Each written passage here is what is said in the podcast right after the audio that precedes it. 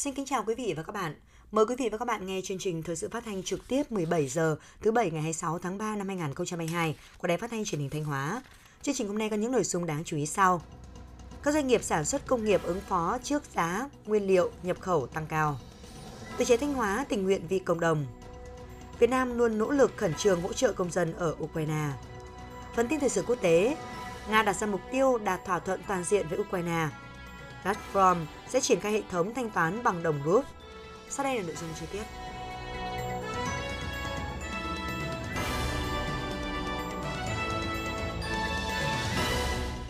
Sáng nay, ngày 26 tháng 3, Sở Văn hóa, Thể thao và Du lịch phối hợp với Ủy ban dân thành phố Thanh Hóa tổ chức lễ phát động cuộc vận động toàn dân rèn luyện thân thể theo gương Bắc Hồ vĩ đại, Ngày chạy Olympic vì sức khỏe toàn dân tỉnh Thanh Hóa và giải Việt giã thành phố Thanh Hóa 2022. Dự lễ phát động có các đồng chí Lê Anh Xuân, Ủy viên Ban Thường vụ tỉnh ủy, Bí thư Thành ủy thành phố Thanh Hóa, Lê Đức Giang, Phó Chủ tịch Ủy ban nhân dân tỉnh, đại diện lãnh đạo các sở ban ngành đoàn thể cấp tỉnh, thành phố Thanh Hóa cùng 1.000 người đại diện cho các tầng lớp nhân dân. Đây là hoạt động thiết thực chào mừng các ngày lễ lớn và trọng đại của đất nước, của tỉnh và kỷ niệm 76 năm Ngày Thể thao Việt Nam 27 tháng 3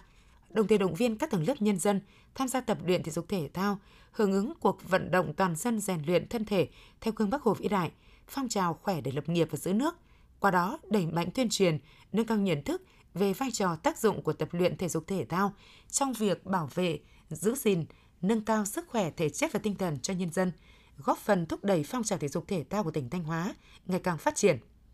Ngay sau lễ phát động, các đại biểu và 1.000 người đại diện cho các tầng lớp nhân dân, lực lượng vũ trang, đoàn viên thanh niên, học sinh, sinh viên, vận động viên đến từ các phường, xã, cơ quan đơn vị, trường học, doanh nghiệp trên địa bàn thành phố Thanh Hóa đã sôi nổi tham gia hưởng ứng ngày chạy Olympic vì sức khỏe toàn dân năm 2022 với cự ly chạy 1 km. Sau đó, 200 vận động viên đến từ 25 phường xã trên địa bàn thành phố Thanh Hóa đã tham gia tranh tài tại hai nội dung 3.000 m nữ và 5.000 m nam của giải Việt giã thành phố Thanh Hóa lần thứ 14. Kết thúc các cuộc tranh tài, ban tổ chức đã trao giải nhất nhì ba cho các vận động viên ở hai nội dung thi đấu và trao cúp toàn đoàn cho phường học trạo. Sáng nay, sáng ngày 6 tháng 3 tại chùa Nghè, phố Yên Vực, phường Tào Xuyên, thành phố Thanh Hóa, Ủy ban dân thành phố Thanh Hóa phối hợp với Sở Nông nghiệp và Phát triển nông thôn, Giáo hội Phật giáo Việt Nam tỉnh Thanh Hóa tổ chức lễ thả cá giống tái tạo và phát triển nguồn lợi thủy sản trên lưu vực sông Mã năm 2022. Tham gia buổi lễ có các đồng chí Lê Đức Giang, Phó Chủ tịch Ủy ban dân tỉnh, Lê Anh Xuân, Ủy viên Ban Thường vụ tỉnh ủy, Bí thư Thành ủy, Chủ tịch Hội đồng nhân dân thành phố Thanh Hóa, lãnh đạo Ủy ban dân thành phố và các sở ngành đơn vị liên quan. Thả cá giống và các giống thủy sản khác xuống các thủy vực tự nhiên là hoạt động thường niên được Chi cục Thủy sản, Sở Nông nghiệp Phát triển Nông thôn phối hợp với các địa phương trong tỉnh thực hiện. Lễ thả cá giống tái tạo và phát triển nguồn lợi thủy sản nhằm nâng cao nhận thức của người dân về bảo vệ nguồn lợi thủy sản, kêu gọi các tổ chức cá nhân tích cực tham gia các hoạt động thả giống phóng sinh, tái tạo nguồn lợi thủy sản, tạo sức lan tỏa trong cộng đồng dân cư, góp phần phát triển nguồn lợi thủy sản, tạo sinh kế, nâng cao đời sống cho người dân làm nghề khai thác thủy sản. Tại buổi lễ, các đại biểu và đông đảo nhân dân đã thả một tấn cá nước ngọt gồm các loại chấm, trôi, mè chép xuống lưu vực sông Mã, đồng thời tuyên truyền kêu gọi người dân không sử dụng lưới có kích thước mắt lưới nhỏ hơn quy định, xung điện hóa chất độc hại để đánh bắt thủy sản, góp phần bảo vệ môi trường, hệ sinh thái, đa dạng sản phẩm thủy sản, phát triển nghề khai thác thủy sản hiệu quả và bền vững. Thưa quý vị và các bạn, tham gia hoạt động tình nguyện vì cuộc sống cộng đồng là phương châm hành động và cũng là nhiệm vụ của tuổi trẻ Thanh Hóa trong thời đại mới. Thông qua các hoạt động này, đoàn viên thanh niên sẽ ý thức tốt hơn vai trò của mình đối với xã hội, vừa có cơ hội giao lưu học hỏi, rèn luyện kỹ năng sống cho bản thân. Bài viết của phóng viên Mai Nhung. Thời gian qua, tuổi trẻ như Thanh đã có nhiều hoạt động sôi nổi về cuộc sống cộng đồng như vệ sinh môi trường, tham gia giữ gìn trật tự an toàn giao thông, đảm bảo an ninh trật tự, các đội thanh niên xung kích vì cuộc sống cộng đồng gắn với các ngày lễ lớn, các sự kiện chính trị của quê hương đất nước. Phong trào ngày thứ bảy tình nguyện, ngày chủ nhật xanh, mùa hè tình nguyện đã thu hút hàng nghìn lượt đoàn viên thanh niên tham gia. Đồng chí Trần Tiến Hưng, Phó Bí thư phụ trách huyện đoàn Như Thanh cho biết. Thấm dần lời dạy của Bác Hồ, đâu cần thanh niên có, việc gì khó có thanh niên. Thì trong ờ, cái nhiệm kỳ vừa qua, tuổi trẻ Như Thanh đã tích cực tham gia các phong trào hành động cách mạng của đoàn như là phong trào tuổi trẻ chung tay xây dựng nông thôn mới thì đã huy động hơn 62.000 lượt ngày công của thanh niên tổng dọn vệ sinh môi trường, khơi thông cống rãnh, san lấp mặt bằng, hỗ trợ các gia đình chính sách, gia đình có công với cách mạng, học sinh nghèo có hoàn cảnh khó khăn với tổng trị giá là gần 4 tỷ đồng. qua đó thể hiện được tinh thần sung kích tình nguyện vì cuộc sống cộng đồng của thế hệ trẻ góp phần thay đổi diện mạo vùng quê của huyện nhà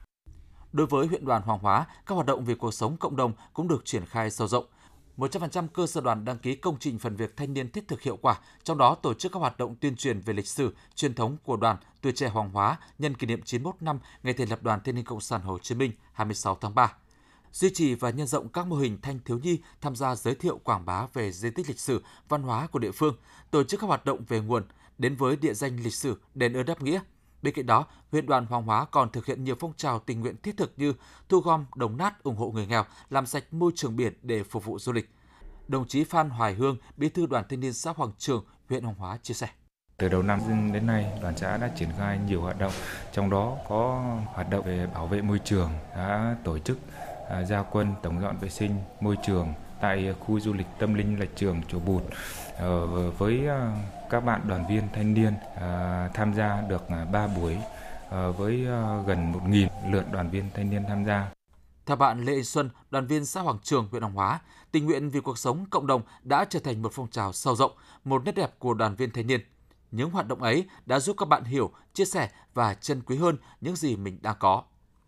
Khi mà được cùng tham gia hoạt động cộng đồng ấy thì tôi cảm thấy cuộc sống rất có ý nghĩa và từ đó thì giúp cho bản thân tôi luôn có một cái suy nghĩ chiều hướng tích cực, tránh xa được những cái mà xã hội đang bài trừ. Có thể nhận thấy với các hoạt động tình nguyện sôi nổi thiết thực, hiệu quả, tuổi trẻ Thanh Hóa đã và đang khẳng định lòng nhiệt huyết, tinh thần sung kích tình nguyện vì cuộc sống cộng đồng, góp phần xây dựng quê hương ngày càng phát triển.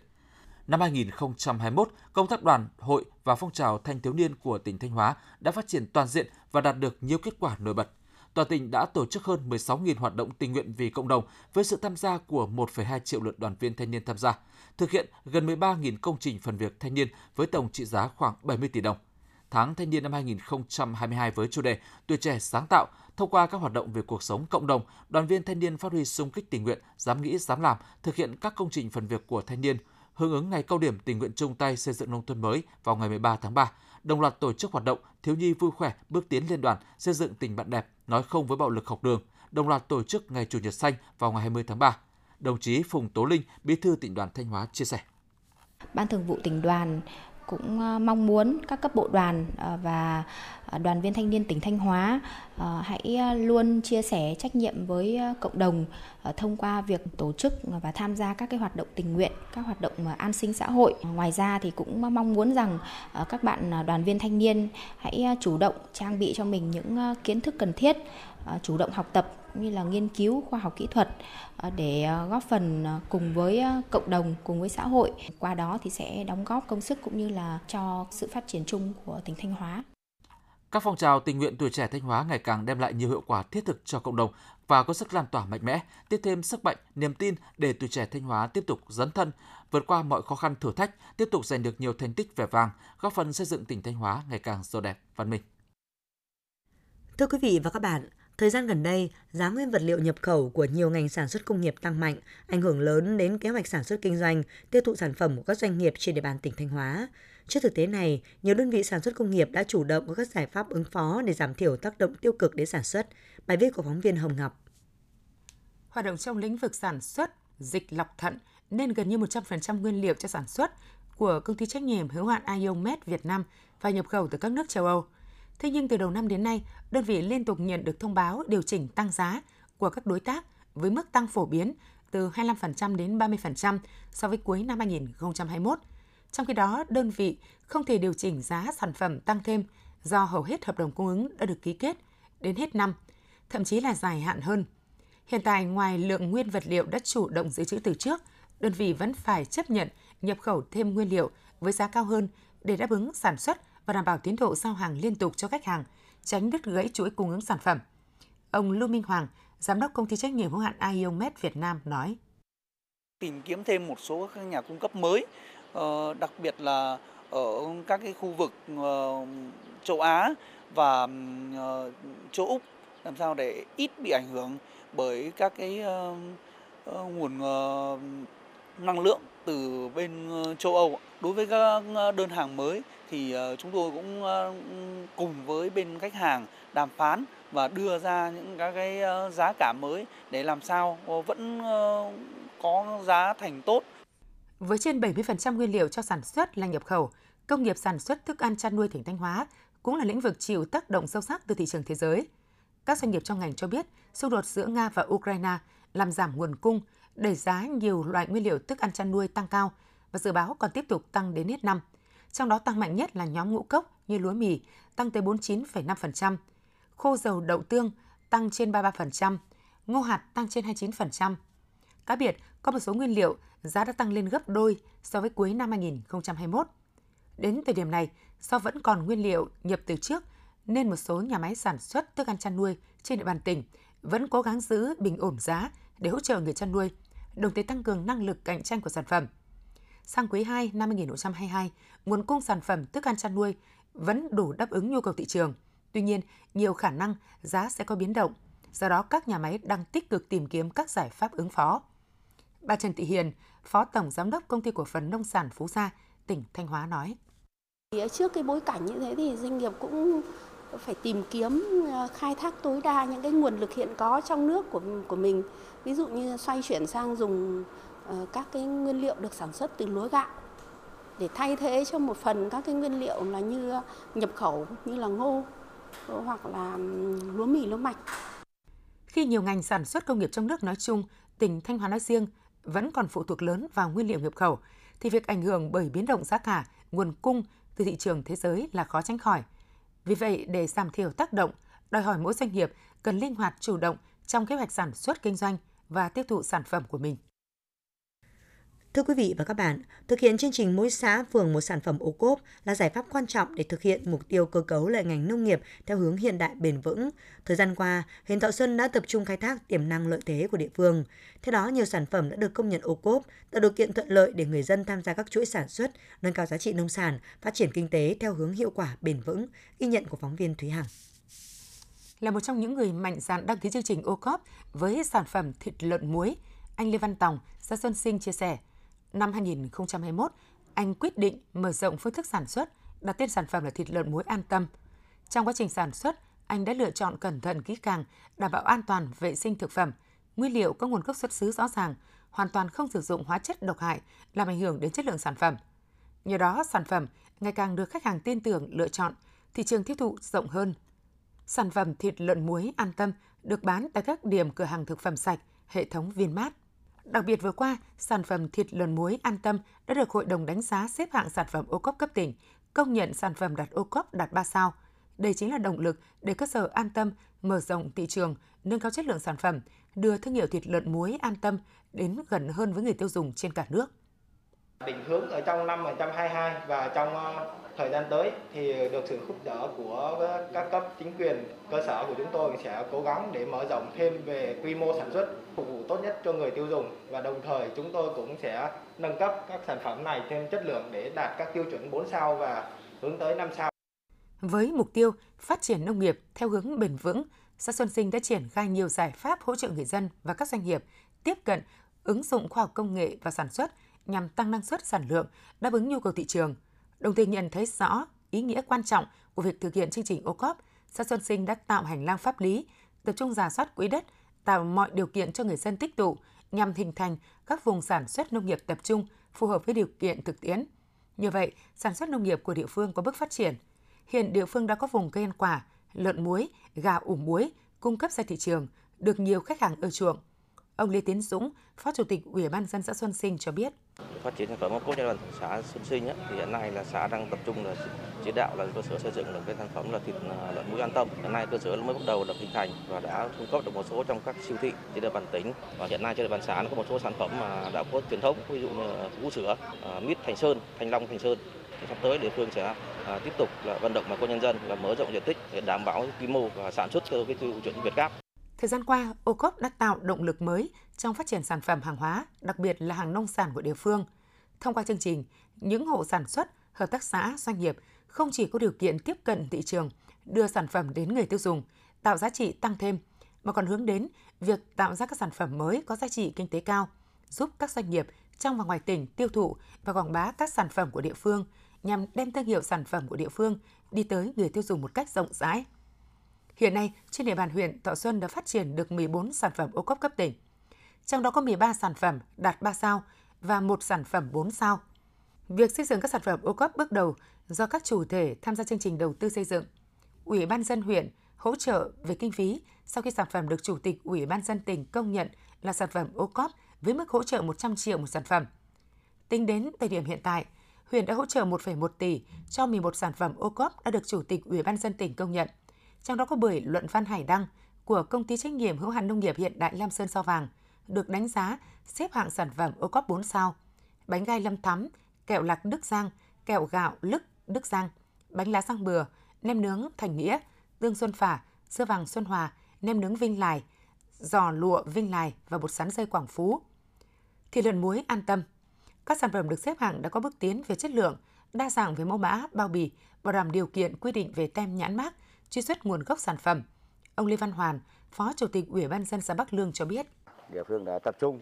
quy hoạch vùng sản xuất, cây ăn quả tập trung à, và chủ lực là à, cây bưởi thì hiện nay đã được à, Ủy ban dân tỉnh đánh giá là sản phẩm ô cốp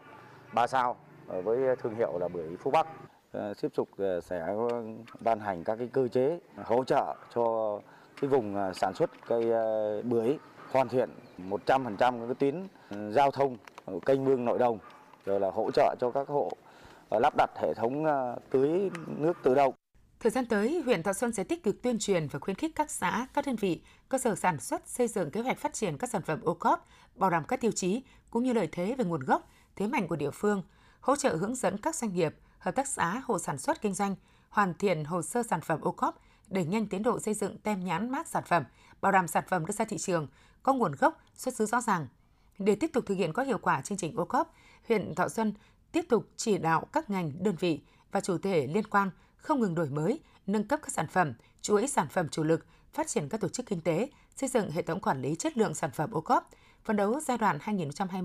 2021-2025 có 25 sản phẩm ô cốp trở lên được Chủ tịch Ủy ban dân tỉnh công nhận. Quý vị và các bạn đang nghe chương trình thời sự phát thanh của Đài Phát thanh Truyền hình Thanh Hóa. Chương trình đang được thực hiện trực tiếp trên sóng FM tần số 92,3 MHz. Tiếp theo là những thông tin đáng chú ý mà phóng viên đài chúng tôi vừa cập nhật. Thưa quý vị và các bạn, Thanh Hóa đặt mục tiêu cơ bản hoàn thành tiêm vaccine phòng COVID-19 mũi bổ sung nhắc lại cho người từ 18 tuổi trở lên trước tháng 4 năm 2022. Để hoàn thành mục tiêu này, các địa phương trong tỉnh đang nỗ lực tập trung cao độ cho công tác tiêm chủng. Bài viết của phóng viên Thủy Dung. 19 giờ tối, tại trạm y tế thị trấn Tân Phong, huyện Quảng Sương, các nhân viên y tế tiếp tục tiêm vaccine phòng COVID-19 sau bữa cơm chiều vội vã. Mặc dù số người tiêm chủng buổi tối không nhiều, nhưng nhân viên y tế luôn thường trực để tiêm cho những người đến lịch nhưng không tiêm được vào ban ngày. Do địa bàn rộng, dân cư đông nên thị trấn Tân Phong bố trí nhiều điểm tiêm vừa tạo thuận lợi cho người dân, vừa đảm bảo giãn cách. Bác sĩ chuyên khoa 2 Nguyễn Văn Chiến, Giám đốc Trung tâm Y tế huyện Quảng Sương, tỉnh Thanh Hóa cho biết. Huyện Quảng Sương chúng tôi đã đạt khoảng 90% là tiêm được mũi 3 và mũi nhắc lại. À, từ giờ đến cuối tháng là chúng tôi tiếp tục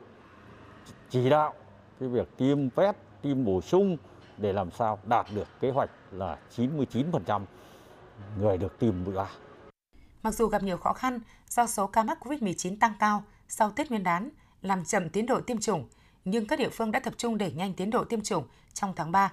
Đến nay, Thanh Hóa có hơn 75% người từ 18 tuổi trở lên được tiêm mũi bổ sung nhắc lại.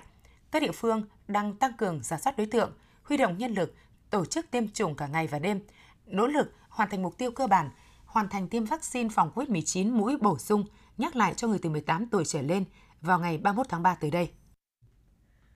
Thưa quý vị và các bạn, kỳ thi tốt nghiệp trung học phổ thông năm 2022 dự kiến sẽ diễn ra vào tháng 7, về cơ bản vẫn giữ ổn định như năm 2021. Trước diễn biến của dịch COVID-19, các trường trung học phổ thông trên địa bàn tỉnh đã tổ chức dạy linh hoạt nhằm trang bị kiến thức cho học sinh lớp 12 bước vào kỳ thi tốt nghiệp trung học phổ thông sắp tới đạt kết quả cao nhất. Sau giờ học trực tiếp trên lớp, em Bùi Yến Chi, học sinh lớp 12C3, trường Trung học phổ thông Hàm Rồng, về nhà tranh thủ làm thêm các bộ đề minh họa, bổ sung kiến thức còn thiếu. Cũng như nhiều thí sinh năm nay, Bùi Yến Chi tròn hai cơ hội xét tuyển đại học từ kỳ thi đánh giá năng lực của Đại học Quốc gia Hà Nội và thi tốt nghiệp trung học phổ thông. Em Bùi Yến Chi chia sẻ. Giá năng lực thì kiến thức nó trải dài trong cả chương trình cấp 3 và từ lớp 10 đến lớp 12. Nên là khi mà ôn thì hầu như là em đọc hết tất cả sách giáo khoa từ lớp 10 để bao quát lại toàn bộ kiến thức. Nhà trường thì rất là tạo điều kiện cho bọn em, những lớp mà có F0 thì có thể bố trí học online tại nhà hoặc là học ghép với các lớp khác. Hầu như là kiến thức và việc học của em không bị gián đoạn lắm. Sau thời gian nghỉ Tết Nguyên đán, trường Trung học phổ thông Hàm Rồng, thành phố Thanh Hóa đã có nhiều giáo viên và học sinh bị nhiễm COVID-19. Khi trở thành F0, nhiều giáo viên vẫn duy trì dạy online nhằm giúp những học sinh không thể đến trường vẫn đảm bảo được kiến thức và không bị gián đoạn việc học.